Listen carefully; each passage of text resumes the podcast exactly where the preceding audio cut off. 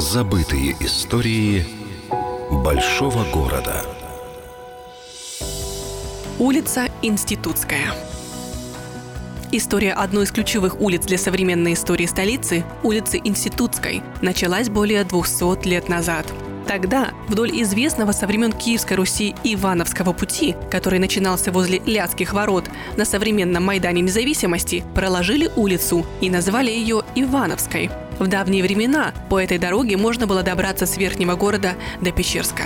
Позже вдоль этой дороги начали появляться первые дома возле тогда еще Крещатицкой площади, современного Майдана Независимости. А где-то в 1820-х годах, когда при дороге появился большой дом генерала Дмитрия Бегичева, улицу начали величать в его честь – Бегичевской. Дело в том, что именно на территории усадьбы генерала Бегичева на протяжении первых 20 лет находился только что созданный университет тогда еще Святого Владимира.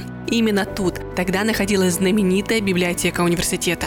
Бегичев сообщил киевскому генерал-губернатору Василию Левашову готов эту недвижимость отдать на пользу открытого ныне в Киеве университета князя Владимира или же на другой таковой же общеполезный предмет без всякой зато мне заплаты или иного какого-либо вознаграждения. Но вскоре у университета появилось собственное помещение, а улицы – новое название – Именно благодаря открытию Института благородных девиц и появлению изящного здания по проекту архитектора Беретти, улица получила свое историческое имя – Институтская. Современным киевлянам здание известно как Октябрьский дворец или Международный центр культуры и искусств профсообществ Украины.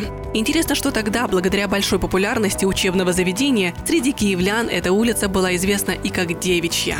Интенсивная же застройка институтская началась только во второй половине 19 столетия. Тогда она и стала главной артерией Липок.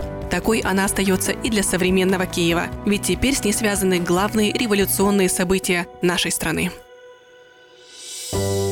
Забытые истории большого города с Еленой Маринцовой.